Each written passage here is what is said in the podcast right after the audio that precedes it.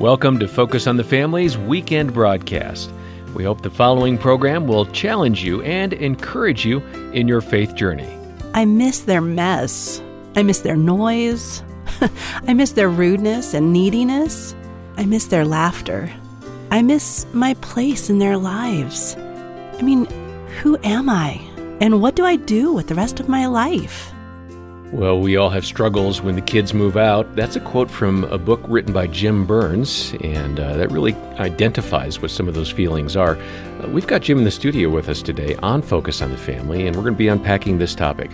Thanks for joining us. Your host is Focus President and author Jim Daly, and I'm John Fuller. Uh, John, I've got one that's flown the coop, one that is perched and ready to do that. I'm just not sure when. And then uh, where you're are you near, at? You're a near empty. I'm a near empty Yeah, nester. yeah. Where are you at in this Well, we journey? are technically empty nesters. We have been for some time.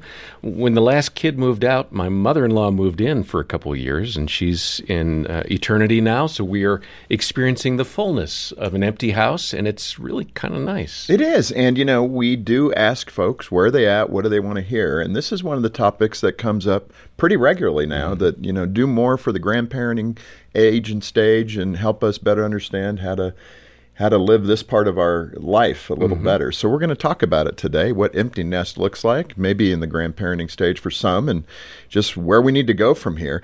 Um, I'm thinking of a friend whose kids, adult kids, live mostly around the neighborhood. I think he had three or four out of the six kids were right nearby.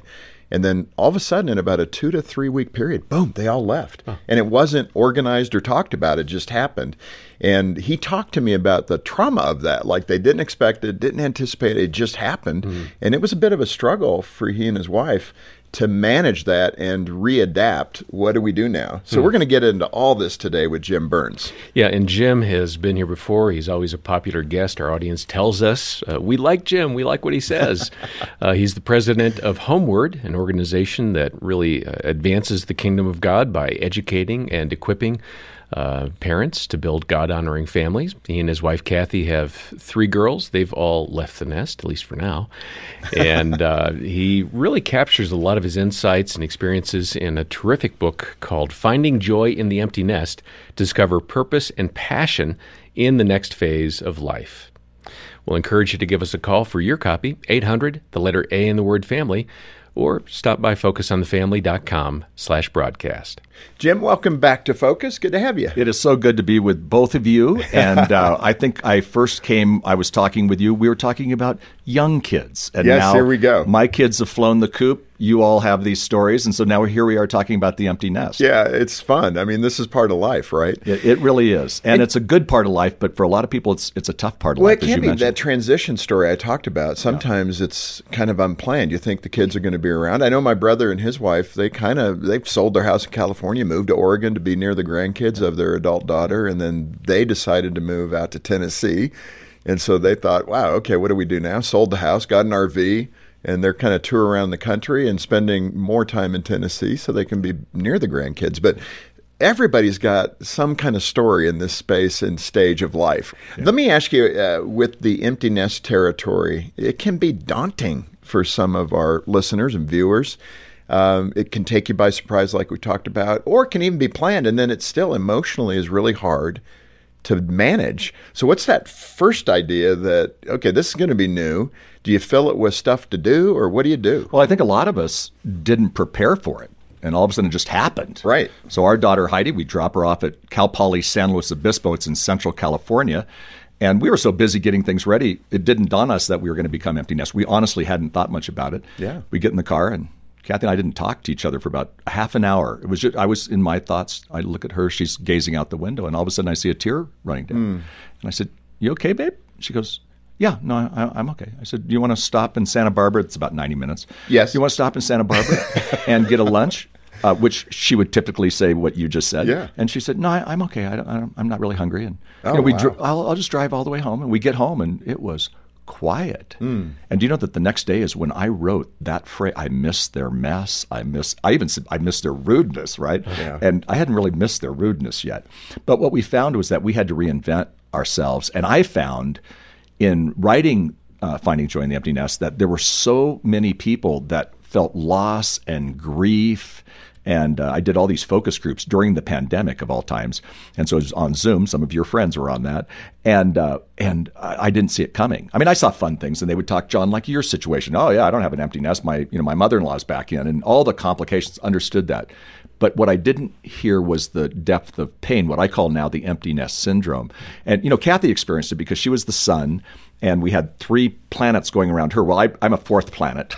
and all of a sudden, She's sudden, the anchor. Exactly. She yeah. is in our home. And all of a sudden, she didn't have a place. So uh. she experienced, you know, a sense of, uh, you know, even anxiety. And she's not an anxious person necessarily, uh, but some sadness. And I went, well, I don't have it. And then I found out later, wait, I just was going to work an hour earlier, staying an hour later. So my mm. empty nest syndrome pain was a different kind, but I still experienced it. And I, I see a lot of people experiencing that. And the people who do well in the empty nest are the people who figure out how to live in a different stage. And the people who don't do well, they're stuck.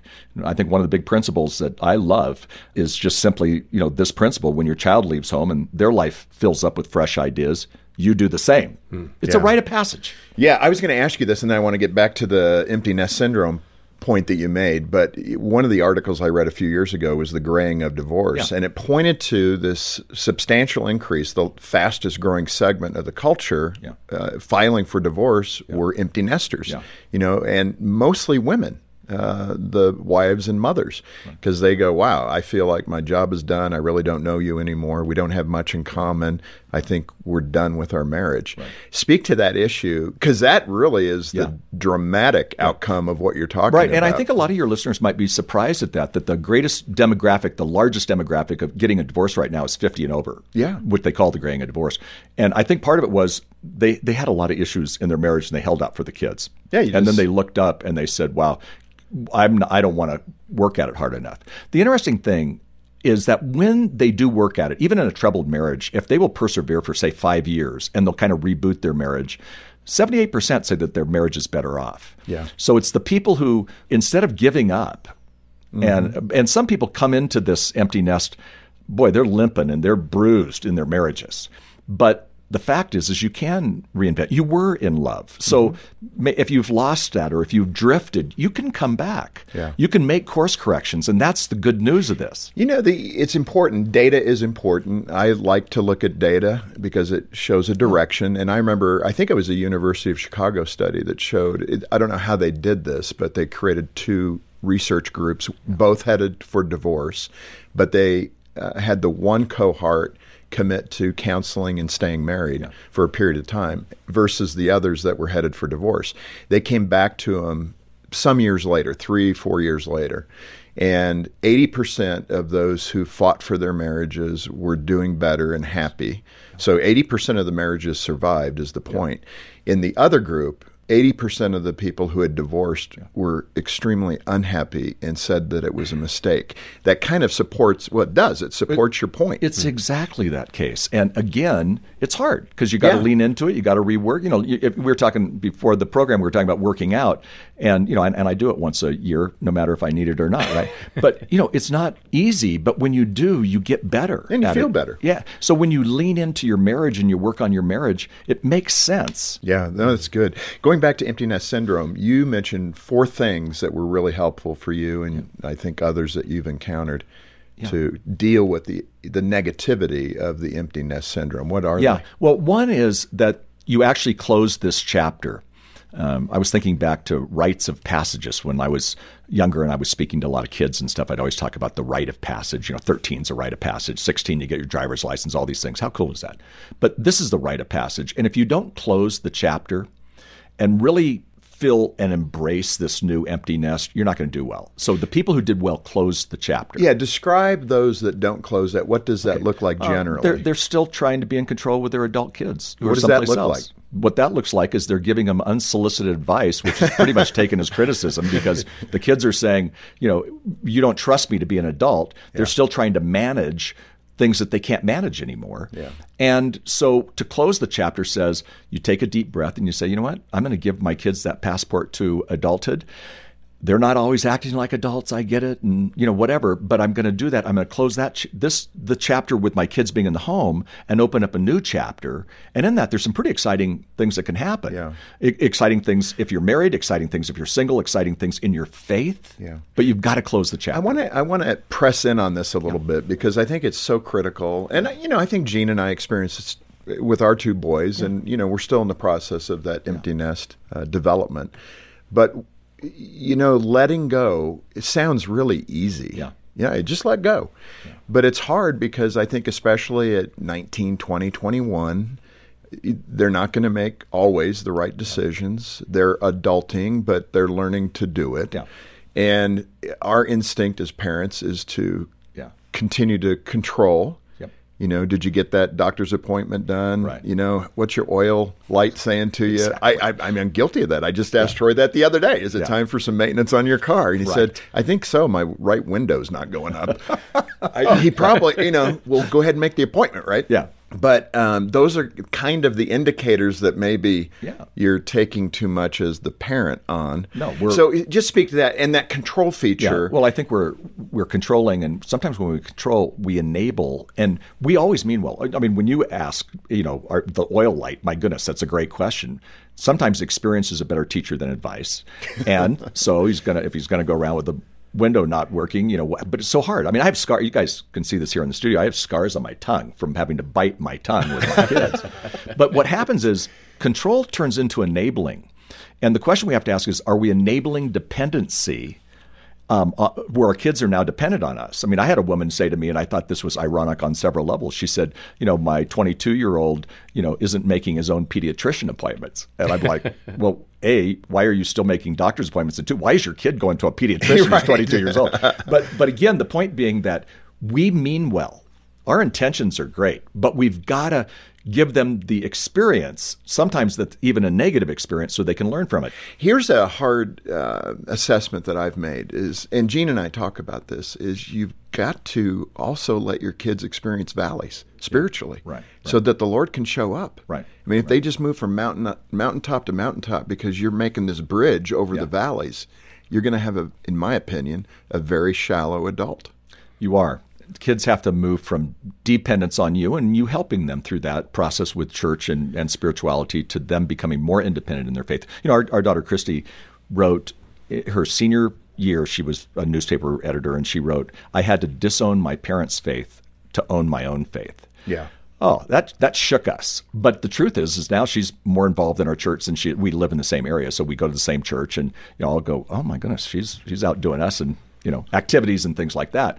But the fruit doesn't fall far from the tree. But you've got to allow that, even on the spiritual side. And this is a time for them to, you know, question issues or you know, one of the phrases I like to use is that, you know, tolerance is a form of loving to this generation of millennials and Gen Zers.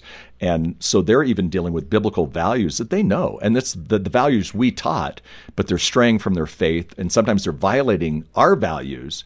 And it's really hard in there because, you know, it makes Christmas and Easter, especially in the empty nest when they come back, it makes it for kind of interesting mm-hmm. conversations.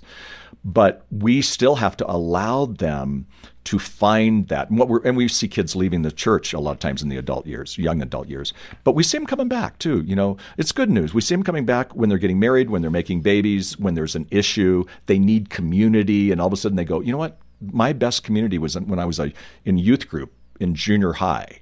And I'm going to come back. No, I so appreciate that because I feel like the researchers, people that you and I both know, Yeah. tend to live in this, you know, wow situation where they're doing this research. But it is true. When you get married, when you have a child, you tend to go back to those things that you learned as a child. And, you know, thankfully, eh, don't be too rattled if your 20 something is not engaged in church. I mean, it's a process. It is a process, and it's a marathon. It's not a sprint, but that's hard to do. I It mean, because I, very want to go. What, I want to ask my kids every time. So, what?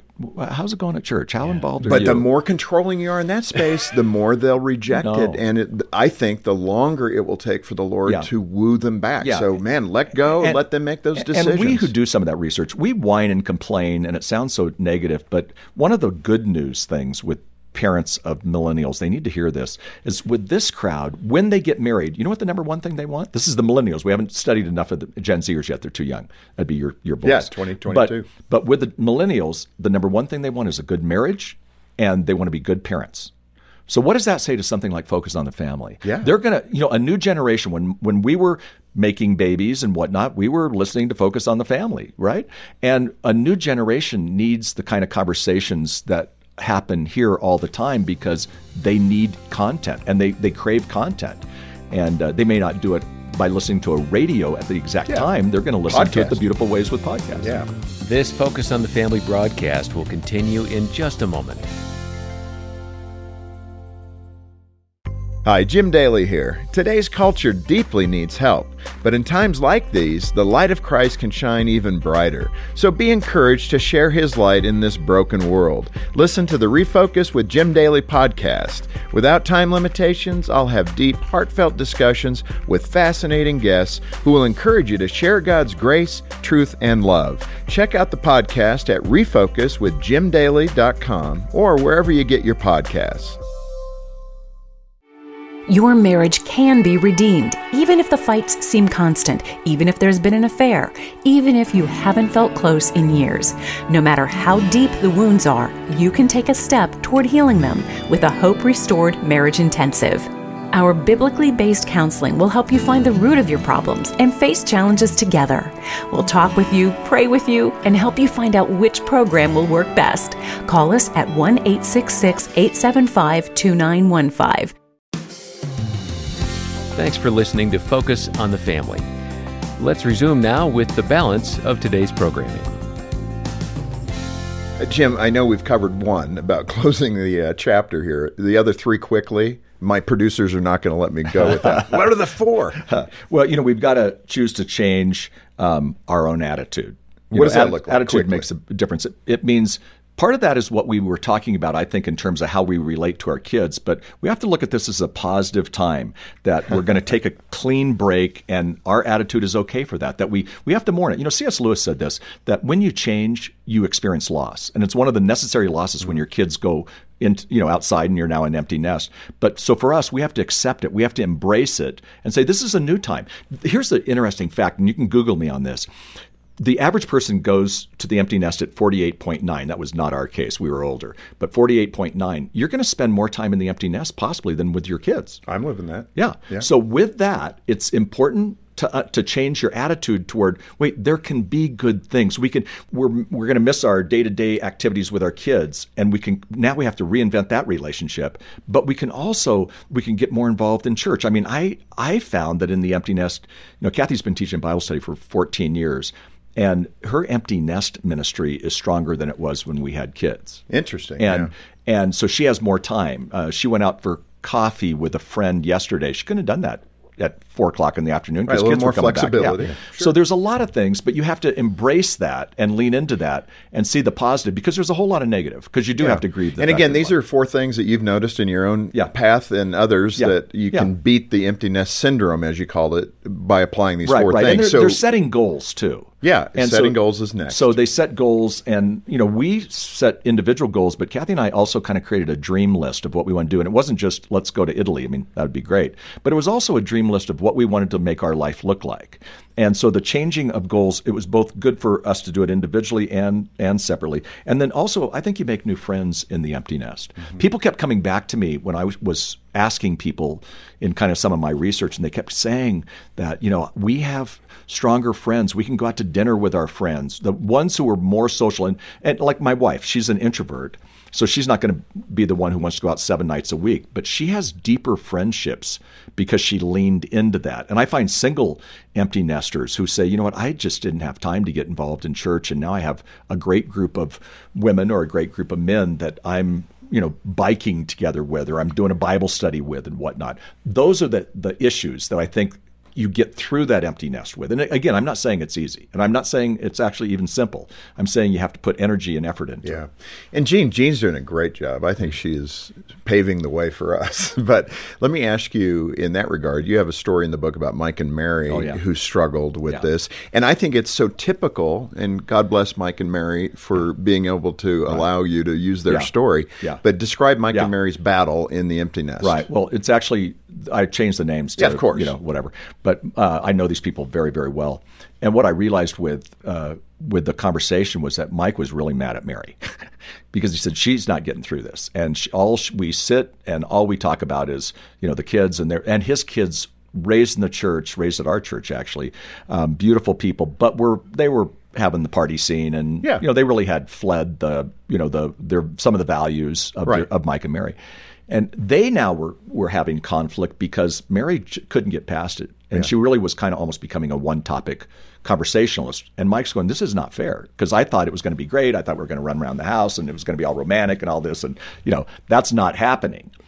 And so what happened was is there were some things Mike could do to kind of help Mary along, but Mary had to make some decisions as well in terms of when when your kids leave the empty nest, you've got to leave that too. So what Mary had to do was relinquish her old job description and create the new job description. One of the things that Mike and Mary, and this mm-hmm. is not from the book because this has been learned later because I know these people well, but they said, you know, we had to learn to play again and to have fun because we didn't really have a lot of fun together. We had fun with our kids, but we didn't have fun connecting together. And so, you know, they started having more fun. And that's the bottom line. So I'm glad they were able to find a way to do that.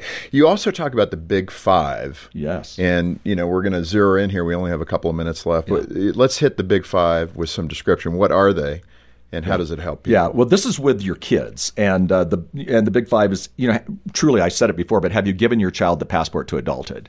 Because if you haven't, it's not going to go well. Yeah. and and they're they want freedom, but you've got to give them the passport to, to adulthood. What does that sound like? I mean, what are you saying? It, it says you're now in charge of your life. I'm coming alongside you. You're moving from that being in control. And when they're teenagers, you're only in semi control anyway. You just let's face it. You may think you're in culture Yeah. control, but you're not. But now moving the relationship to more of a mentoring, caring relationship. So I'm giving them they're adults and I need to have a relationship with them as an adult. So that's that passport. Um, you're fired as a day-to-day parent and accept that and you know move on. Your role has to change. That's a brilliant point. I mean, it's a little jarring for some people Yeah. to hear that. Well, it's- You it's your role You're fired? What? Yeah. I'm still their parent. but you need to reorient the relationship. right, right. and then and then quickly, you know, and this could be the biggie. You know, do you want it more than they want it? So we've talked a- around this, but today I see so many parents of adult children who are saying, "My my kids aren't. We, we grew up in the church and they went to Christian school and they were active in youth group and now they don't believe or they're not following the Lord. They're violating values. They're straying from faith." And what I say to people is, you can't want it more than they want it. I said to a woman two nights ago, I was I was speaking on doing life with your adult children, and her daughter had moved in with a boyfriend. And I said, Does she know what you believe? Yes. Does she know how you feel? Yes. Then broaden the relationship uh, with her because you can't shun her because that's not going to work. And you can't dump all of your anger. And frankly, you can't want it more than they're going to want it. But when she crashes, and I have no doubt that this girl is going to crash, when she crashes, you want to be that safe person. So it's that fine line, and we could talk about this all day, but it's that fine line of your heart is broken. But what I'm saying is they can't show that as much to their kid. They can show, please don't think that I'm saying ignore all that. But what I am saying is those kids have to sometimes learn from experience. Those kids have to, uh, you know, experience the pain. And, and it's tough love. Tough love is allowing your children to experience their poor choices. It's not being mean or shunning. It's it's allowing them to experience the poor choices. And you know what the bottom line is on this, you guys? They still ask the question, "Do you still love me?" Even They- if. yes, even when they're violating, what they want to know is, "Do their parents? Do you still love me?" Well, in fact, you had that experience with your daughter. This is where we'll end. In the book, you talk about she came home and she had, you know, something done to her, a piercing, I believe, Right. through her nose, if I remember correctly, exactly. which you didn't appreciate, but Yeah. you managed that differently than you wanted to explain it. Well, you know, she comes home from college. And a lot of times in college, they, they do. She's at a Christian college. She comes home from college and she has this ring. And I'm not saying it's a little cute little diamond thing. She, it's this, you know, this hoop in her nose. And uh, basically, what I realized the hoop was was saying, "Are you still going to love me if I look at life a little differently?" And so, um, I didn't say that is the cutest piece of jewelry I've ever seen, but you know, I, I, decided to that wasn't the issue for me. I wasn't going to battle that. Funny enough, you know, she went and got her master's in clinical psych, and she's counseling. And guess who loves her? Every teenage girl who has a hoop in their nose because she still has the hoop. Yeah, and uh, it's funny. Even her at a Christian uh, therapy, you know, clinic, they're saying, "Are you sure you want that ring?" And then the head guy goes, "Wait, all the girls want her because she has this this ring. She identifies. Yeah. now them. I'm used to it. Sure. I even forget that she has the hoop. Yeah. Um, life goes on, and I'm glad I didn't say you are worthless and your values are so different because it's it's a hoop in your nose. It's not the end of life, and she's making great decisions on so many other things. it's sometimes hard for us as parents to uh, buy into, but I get so it. Hard. And John, maybe you might want to I'm put a just going to be quiet nose. right here. I'm about passing. That, yeah. but uh, Jim, this has been great. We've covered a lot of territory, did. and we really only covered about half of what I wanted to cover Yeah. today. So let's come back next time and and keep the conversation going if you're willing. Great. And uh, we'll get to it. I hope this content is really meeting that need in your heart, and you're going, "Wow, I so identify with this." And if that's where you're at, either on YouTube or radio, or you're listening through your smartphone via the Focus app, that's awesome. Now let's get the book into your hands, and we can do that in a fun way. I think if you can make a gift to Focus for any amount uh, to support the ministry. Be part of it. I mean, it's that financial support in your prayers that ends up helping another life. So you're kind of paying it forward. So uh, call us or get in touch with us and uh, order the book and make a gift of any amount. We'll send it to you as our way of saying thank you. And if you could do that on a monthly basis, even better $10, $15. Uh, it's how Jean and I uh, support the ministry. And I think you and Dena we do, do it as well, right? I'm always checking to make sure John's still doing it that way. Yeah, I even changed to the new credit card, Jim. Yeah, I even up my amounts. Yes. So I mean that's all good, but it's such a way to even out the cash flow for Mm-hmm. focus so we can budget properly. So consider it and if you can do it, do it. Yeah, join the support team today as you can. Our number is 800, the letter A in the word family, 800 232 6459, or stop by focusonthefamily.com slash broadcast uh, for all the details. And on behalf of Jim Daly and the entire team, thanks for joining us today for Focus on the Family. I'm John Fuller, inviting you back as we continue the conversation with Jim Burns and once again, help you and your family thrive in Christ.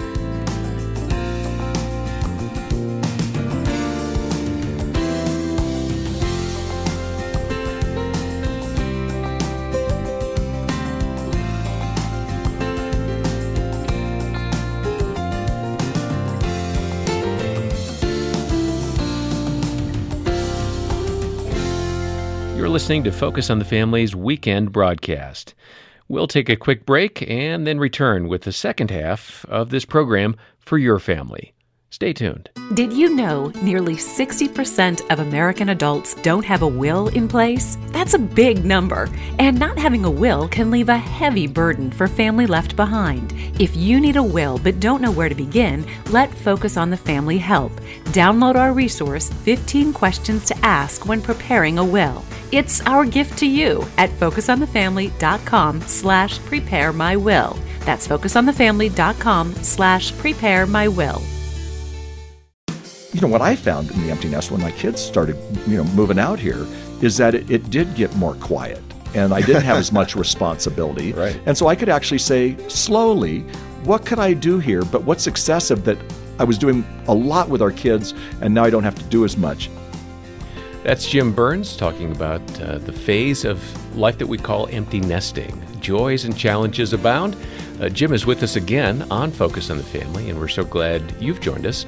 I'm John Fuller, and your host is Focus President and author Jim Daly. Well, it's great to have Jim back. We did have a, a wonderful discussion last time. It re- really it flew by. You always know that it's going well when you look up and the time's gone. So if you missed last time, certainly uh, you know find a way through the website or the smartphone download to get the app, and you can hear not only yesterday's program but the whole library of programs.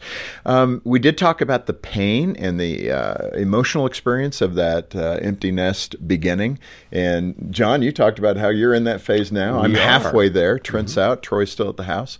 But uh, and I love that actually. I'm, I'm still uh, lingering in that space where I know Troy's there. We can have dinner together and, and have good chit chats together. But that day is soon when he'll be gone. And wow, it's it's going to be a different household. So this is really good stuff. It's actually a therapy session for me, so you can listen in. But uh, I'm looking forward to coming back to more content. Yeah, and Jim is uh, the president of HomeWord. Uh, they seek to help families thrive. Uh, very similar uh, value alignment for us here with Jim and, and HomeWord. Uh, he and his wife Kathy have three girls who have all left the nest, and uh, love the passion and the heart and stories he has to share. He's captured so much of, of this kind of a season of life in the book Finding Joy in the Empty Nest. Discover purpose and passion in the next phase of life. And we've got copies of that book here at the ministry. Uh, stop by focusonthefamily.com slash broadcast or call us 800, the letter A in the word family. Jim, great to have you back. So good to be with you. Keeping good. this going. You're helping me immensely. you know, one of the things I didn't get to last time, and I wanted to, so I'll kick it off here. Uh, you mentioned, you know, taking uh, small steps in the right direction. That's great life advice, no matter what your age or stage. But in this case, you created an acronym called SIA, and I thought it was great. Again, you know. Parents with young kids could benefit from this same acronym. Yeah. But what is SIA? What does it stand for? Uh, it stands for something that's important in the empty nest is we have to declutter. And we get a chance to declutter. Now, again, if Even the garage? Even the garage. Now, this is what you think of when you think of declutter. You think of garage. Right now, Kathy has me on a, a t-shirt restriction. She said I have three drawers of t-shirts, and I have a certain date, and I need to go to two. And I'm going, but they have holes, but they're meaningful to mm-hmm. me. Mm-hmm. you I've know? got like 30 In-N-Out Burger t shirts. Okay, see, well, My mother in law gave them to me at Christmas, like three or four at a time. You're going to have to declutter. But I think it's the perfect time to declutter because again, when you when you move to the empty nest, you you have different directions. You have uh, you you have some things that you've just been holding on to, and it's time to let it go. So I call it you know see ya. And and first of all, the S stands for what sucks your energy.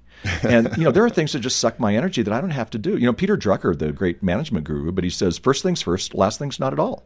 And so there's some things that, that were last things in my life. I wish I could say I've done this really well, but my garage is in deep need, and my wife reminds me of that. But when it comes to other things, even personal life, what's sucking your energy, and do you still need to be doing that? I know somebody who went off of two boards, and you know I'm I'm sad for the board people, but he said, you know what, I'm going off of these two boards because my interest is now in doing missions work in Nepal. This is a, a layperson, Wow. and he said, I'm going to put my energy into that. Well, Yeah. good for him. He he decluttered some things. It was time for somebody else. The other is what's just excessive in your life. Are there some things, you know, in the sea uh, uh, model? Are there some things that are just you know excessive? Are you are you doing too much of this? Or are you doing too much of that?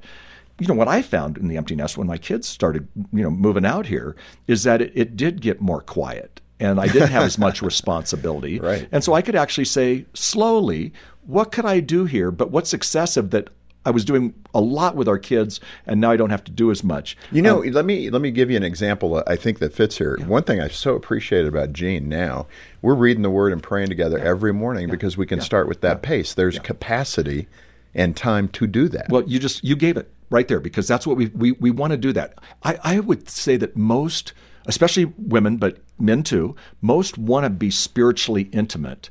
It's probably the least developed area of intimacy, but in the empty nest, why not take some of the time you're working with the kids and and pray together and, and read the scripture together? Yeah, it's more of that. Kathy and I are much more heavily involved in that aspect right now in our life.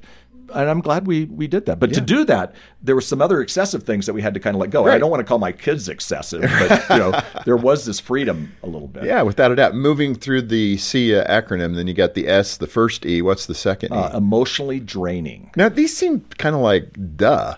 I but, know. But there is a weird thing in humanity that we do not recognize what sucks our energy. No, no. And we keep doing it. Oh, I do that all the time. I mean, it's uh, you know, it's it's the definition of insanity. You're doing the same thing over and over again, think it's Yeah. Going to be different now. So emotional draining, what was your example there? Yeah, well, for me, what was emotionally draining was that actually I was involved in a couple of outside activities that were kind of just taking the emotion from. I wasn't enjoying them, hmm. and I kind of didn't need to be doing it. My kids were gone. I was still involved in some of their activities because they really the people said well they needed me or wanted me but it was it was becoming emotionally draining the other thing that happened for us on emotionally draining was that we had been with what I call VDPs some very draining people Very I, draining people, yeah. the VDPs. yeah you're not one Jim of me but there are I- v, thank you. there are VIPs very inspiring people and so what I had to do was replace some emotionally draining relationships. Now, I'm not saying, you know, it's not like you can say mother-in-law bye. You know, so there are going to be funny. very draining people. Not that all mother-in-laws are very draining,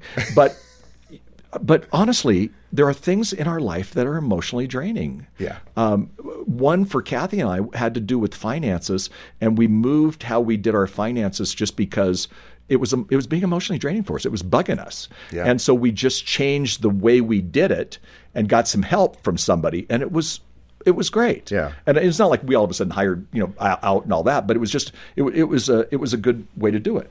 And then the the Y and ya, see ya. Yeah, yeah. Uh, you know, I'm an old time youth worker, so that's where it gets the see ya. You know. but the uh, the the why be graded on grammar. yeah, the why is you know what you don't love or need anymore.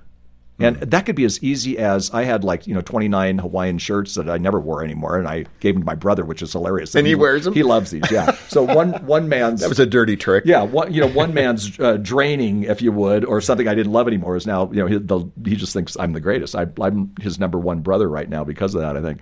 But you know, there's certain, so there's simple things, but there's also those things. You know, I, I just don't need to be doing this anymore. Yeah. And so part of it is that declutter, and part of it is some of the responsibilities that we've kind of carried along. Sometimes it is, you know, the garage or, or things like that, but sometimes it's activities. You know, it's it's lots of things. Whatever that comes to your mind. Well, I do appreciate that. I mean, what you're saying is filled this uh, time that you've been giving to the kids. Obviously, they're now boom out of the house and do some things that help get your life a little more organized. It, it brings you peace. That a I would think might be the Hawaiian print location where the it's anno- annoying eyesore. Annoying. It was an annoying eyesore for me. I just didn't want Kathy. When I made this up, I said, "Kathy, I'm not your annoying eyesore, am I?" Wow. Because I didn't want her to think that I was. you actually laid that out there. That was it. dangerous. I know it was. She could have said yes. No, she gave. I was looking for. I was looking for something positive, and she gave it to me. But in terms of the annoying eyesore, sometimes honestly, we we changed our backyard to make it more friendly for when our kids come back. Oh, with the kids Exactly. yeah. So we sort of moved that. Now that sounds so easy, but that was that was more difficult. But you know what's kind of cool is Kathy and I changed it together.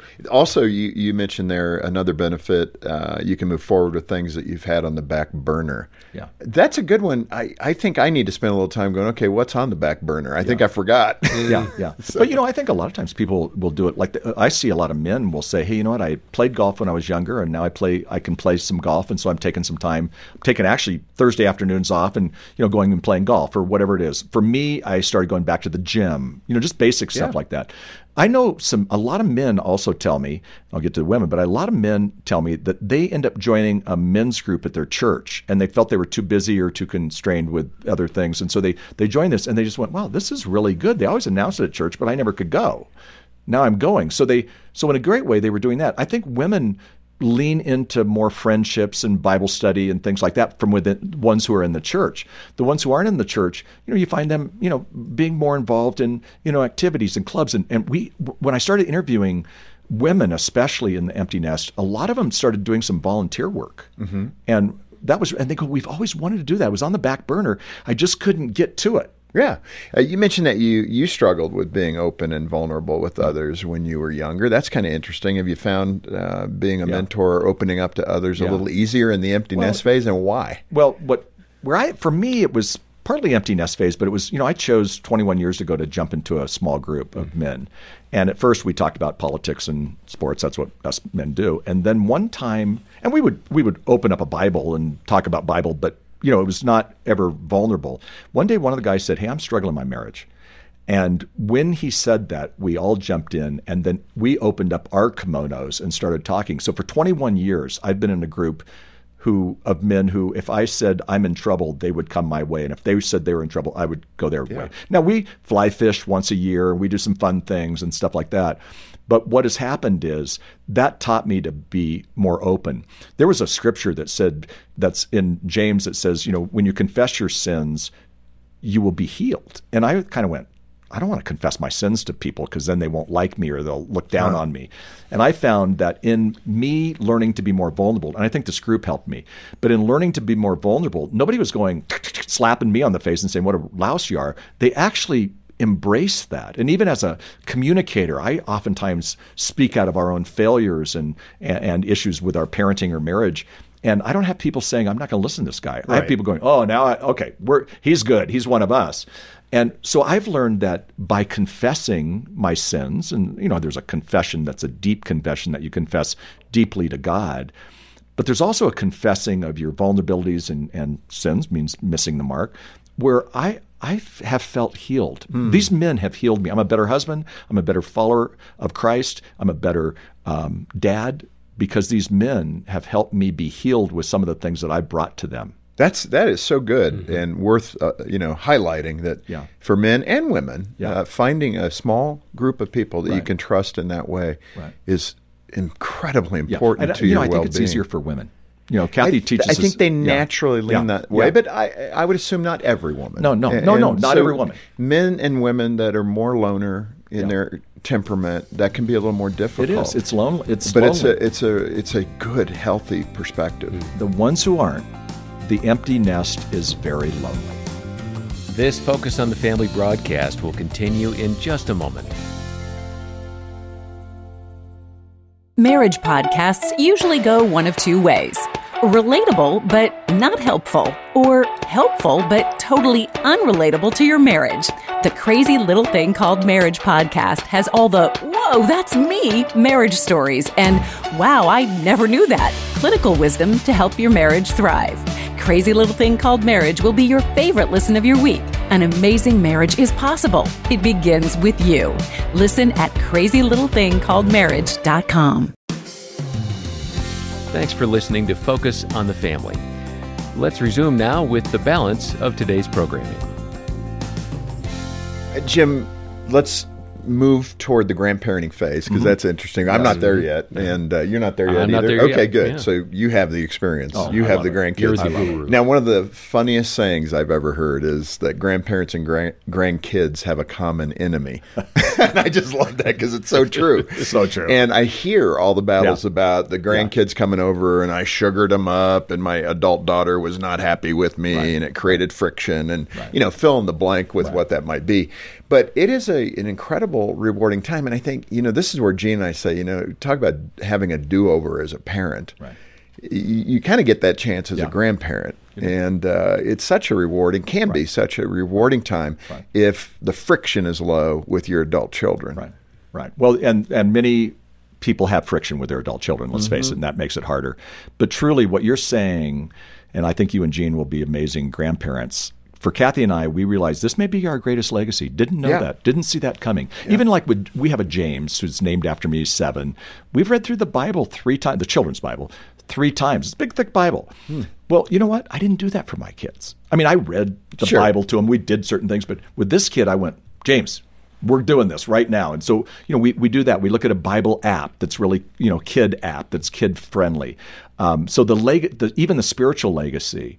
Um, I found myself the other day, Huxley, who's two. He shows Huxley. I Huxley. love I love this name, right? And so Huxley shows up with his mom Heidi, and they were going to stay overnight, but Kathy and Heidi were off to an exercise class. And so I get Huxley, and I was on the floor with this two year old playing with blocks for an hour and a half. But you know what? That meant so much to me. Oh, yeah. But it mean when when those grandkids come a running, I p- sometimes pick up James or Charlotte. She's five, and uh, they'll pick. I'll pick them up at preschool and or at school, and they'll just go, "Papa J." Papa You know, my my kids, I guess, maybe did that, but the feeling, I call it a love affair between generations. Yeah. Mhm. We had a funny experience with Charlotte. We took her last week to her, it was her five year old birthday, and Kathy and I took her to the Performing Arts Center, and we took her to her first play, Frozen. And uh, it was beautiful. We went out at eight thirty that night before and bought her a frozen dress, and we were so glad we did because there were fifteen hundred other girls with frozen A dresses. frozen dress? Frozen. Uh, It had the picture of Elsa and what else? You oh, got boys. oh, frozen. You're- Frozen. Yes, I Frozen. got it. Disney Okay. I was thing, thinking, right? man, that would be cold. Yeah, no, no, no, no. It's the latest, No, Jim. it is the it's it's That was an obvious it's thing The crazy right there. latest, I but it was funny because we're going there and we're just talking and she's chatting it up, and then she goes, "So my mommy is bugging me." Now this is our daughter. She's saying this about, and we start la- instead of being sensitive, we start laughing, going, "Yeah, well, she bugged us all through high school." You guys are commiserating a similar right. character But what we realized afterwards, I said, you know, when she said her mommy was bugging her and it was about something silly, um, we went, wow, she's going to share with us stuff. We are we going to be those people who are going to help her navigate that because we didn't have that. We couldn't Right. go to we couldn't go to our parents and we didn't go to grandparents and things like that. But can we be those grandparents who are fully involved hmm. and fully having a, a ministry to these kids without you know, taking the play. You know, I love the common, you know, the common enemy is the parent, but our job is to support Yeah. my kids. And so we say, what night do you want? Now, these are not, you know, these are kids who live in our area, but what night do you want to be on?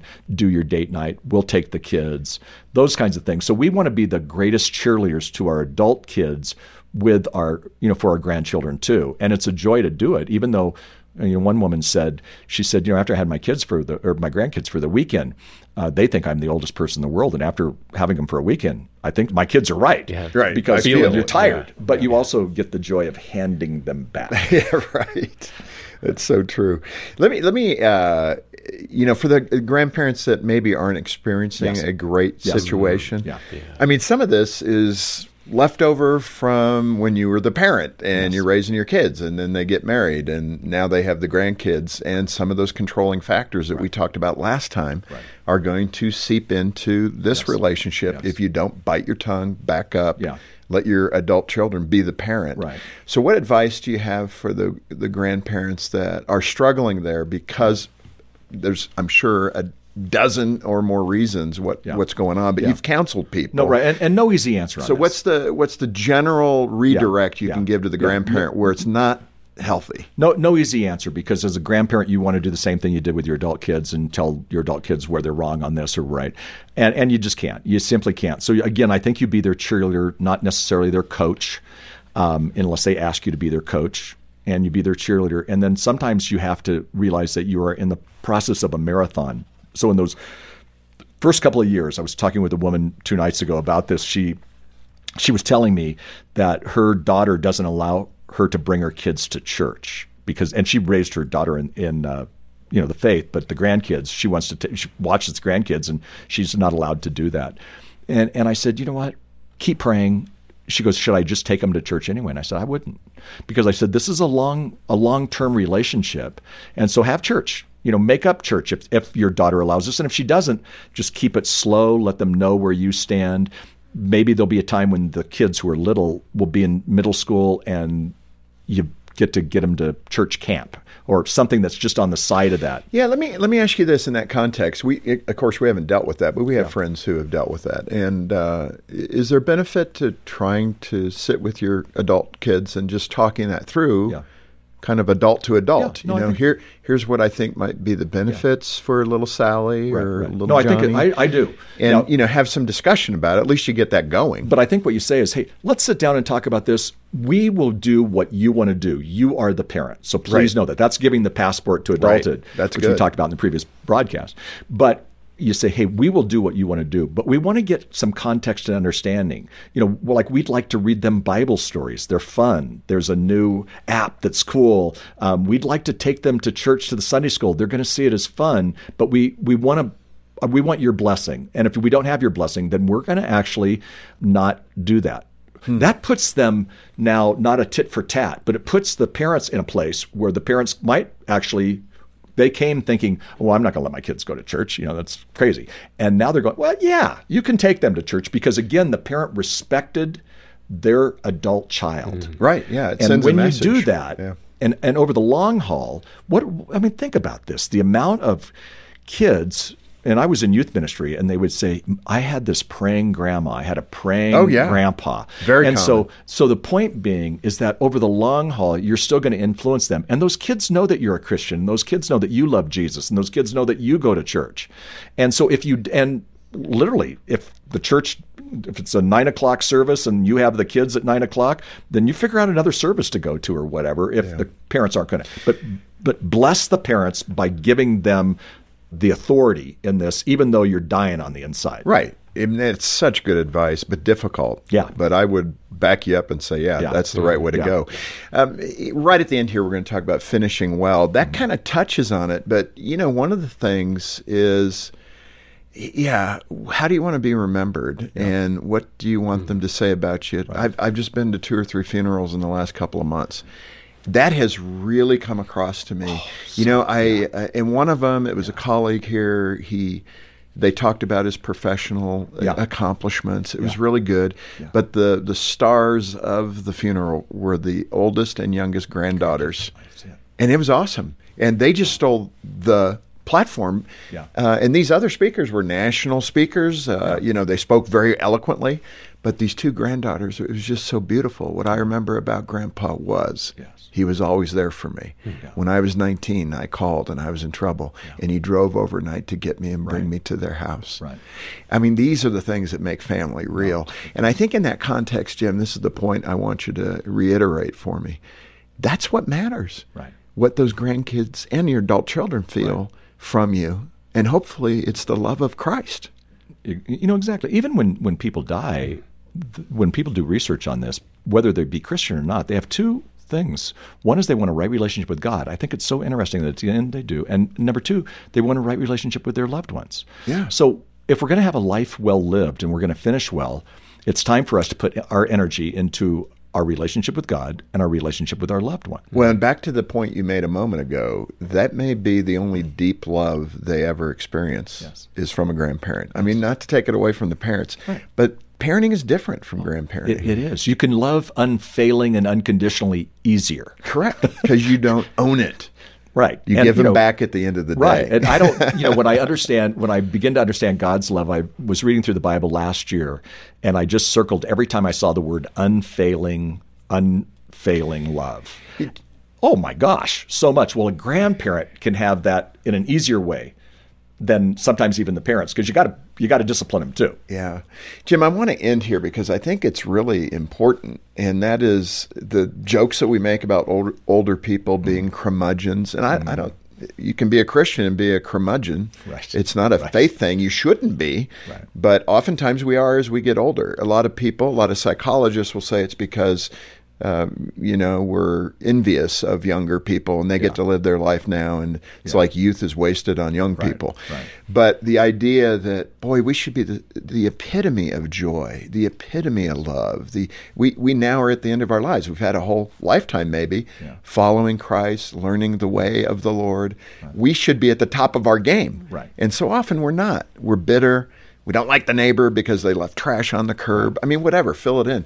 How do we uh, reorient ourselves if we're living in that curmudgeon Yeah. mentality? Especially us men, we can get really bitter for some reason. right. What do we do to shake that horrible stuff off of us and, and live for Christ? Yeah, well, I have a lot of ideas, and we could talk about that for a long time. But I would just simply say that um, you're exactly right. At the end of our life, what we want to do is be people who are grateful and thankful people, be people who who really literally practice what I call thank therapy.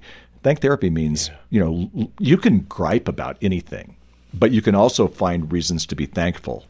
And I find that people who are grateful, thankful people um, in the empty nest are people who are those beautiful people that you're talking about. And I find that people who are, who get bitter are people who aren't focusing on reasons why they're thankful. We got a lot of, I mean, it's a crazy culture. It's a crazy world. We can get all busted up about that, but we can also be people who say, "Thank, I, I'm grateful for what God has done in my life. I'm grateful for my family. I'm," and just start naming why we're grateful. And it's the simple things. And in that, I don't think you can be a curmudgeon then. I agree. I agree. But what a great target to aim for.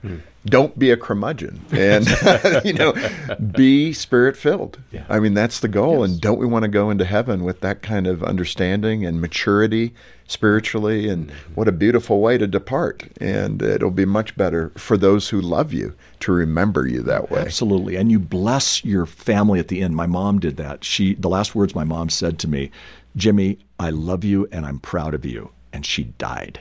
Wow. So i have this blessing from my mom. I tear up thinking about it.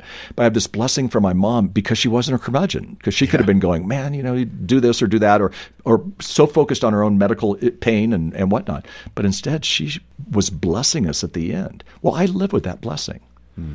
And it's the same blessing that God gives us. Well, yeah. What a great reminder, Jim. What a great resource, finding joy in the empty nest and uh, I want to make sure you guys can get a hold of it. So get a hold of Focus on the Family. If you can, join us in ministry and uh, make a gift of any amount. If you can be a monthly sustainer, that's wonderful. That helps us even out the budget for the year. And uh, we'll send you a copy of Jim's book as our way of saying thank you for joining us in ministry, either monthly or a one time gift. Yeah, donate as you can when you get in touch and uh, request a copy of Jim Burns' book, Finding Joy in the Empty Nest. Our number is 800, the letter A in the word family. 800 232 6459. Or stop by focusonthefamily.com slash broadcast. Jim, again, thanks for being with us. I think you're making a great grandpa and you're a wonderful well, father. Thank you. Well, thank you for what you do at Focus on the Family, yeah. changing lives every day, bringing hope. So grateful for you, and I do pray for you often. Thank you, Jim. And thank you for joining us today for Focus on the Family. I'm John Fuller. On behalf of Jim Daly and the entire team, uh, join us again, won't you, as we once again help you and your family thrive in Christ.